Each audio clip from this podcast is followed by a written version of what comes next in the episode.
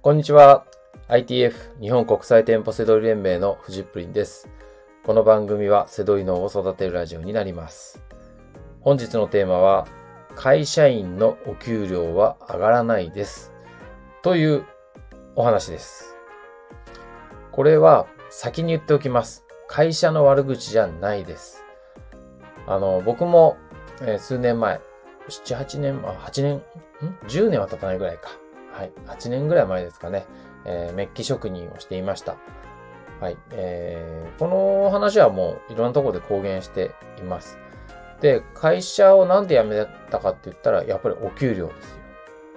ねがん、いくら頑張っても、もう、この先2倍、3倍にお給料が上がることはないだろうなと。ね、そういうふうに思って、えー家族とか自分の人生とかを考えたときに、辞める選択をしをしたんですね。はい。でも、えー悪口じゃないんです。はい。お給料は上がらないのは当然だっていう話がね、まず今日は伝えたいんですよ。うん。えっ、と、あの、お給料を上げたかったら、あの、頑張ってますとかっていうのはいらないんですよ。会社にとって。頑張ってるのはみんな一緒。ね。あの、経営者の人とか、あの上司とかね、部下とか、あの、みんな気に入らないかもしれないじゃないですか。あいつより俺が頑張ってと思うかもしれないですけど、まあ、その、たが知れてるんですよ、その、比べたところで。うん。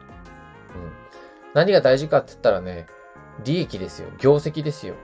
が、業、そ、それが上がればお給料は上がりますよ。はい。それも、例えば5万円、10万円とかね、月にお給料ね、上げたいって言った時ですよ。まあ、なかなか上がんないですけどね、5万円、10万円って。ね。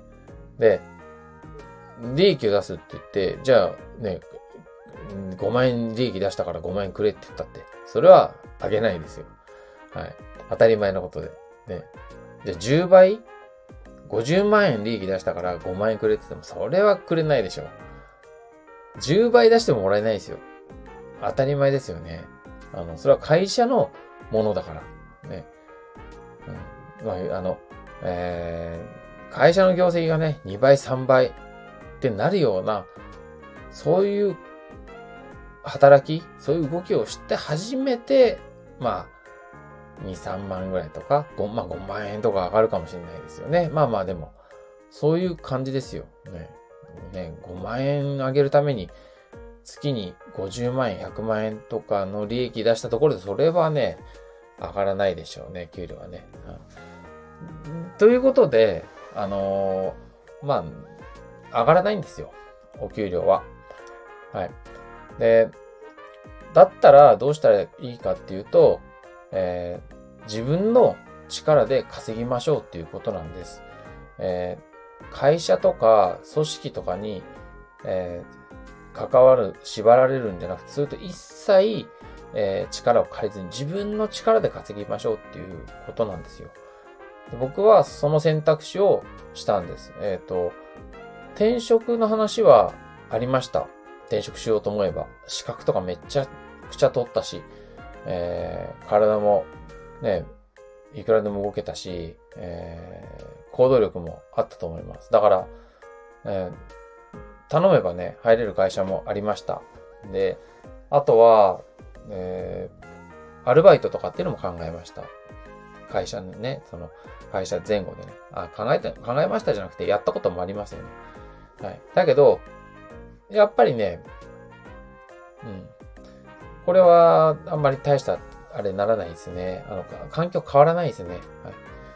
やっぱり自分の、えっ、と、力でお金を稼ぐっていう、そこが大事ですね。はい。そこが一つ柱ができると、あとはそれを増やしていけば、えー自分にね、振り返ってくるものも大きくなるし、すべて自分でコントロールできるんで、はい。これがやっぱり大事だと思います。はい。えっ、と、まあ、その時に僕がいいと思ったのは、最強だと思ったのはセドリであって、今でも続いてるっていうことですね。だからって言って、セドリが唯一のビジネスではないです。はい。だからもし、あなたにとってね、いいことがあったら、えー絶対ね、やって、あの、いいと思いますけど、まあ、あの、今日の話はね、こう会社員のお給料の話をしてるので、まあ、どこかに、会社員じゃなくてもどっか所属してるとか、組織に関わる人、あの、お金をね、もらってるとことか、もらってる人とか、そういう人は、えー、とにかくね、お給料は上がらないです。はい、だったら自分の力で稼ぎましょうっていうところですね。はい。えー、まあ、えー、もう、ラジオもね、200回連続というところで、毎日配信はやめようと思っております。はい。えー、なので、最後、えー、まあ、これからもね、ちょこちょこメッセージ、あの、ラジオ配信しますけど、この大事なところをね、うん、会社のね、悪口とか言うんではなくて、起きるわからないっていう事実を、ね、受け入れる、社会の仕組みとして当然っていうね、えー、お話でした。はい、えー。本日の放送は以上になります。最後までご視聴いただきまして、ありがとうございました。バイバーイ。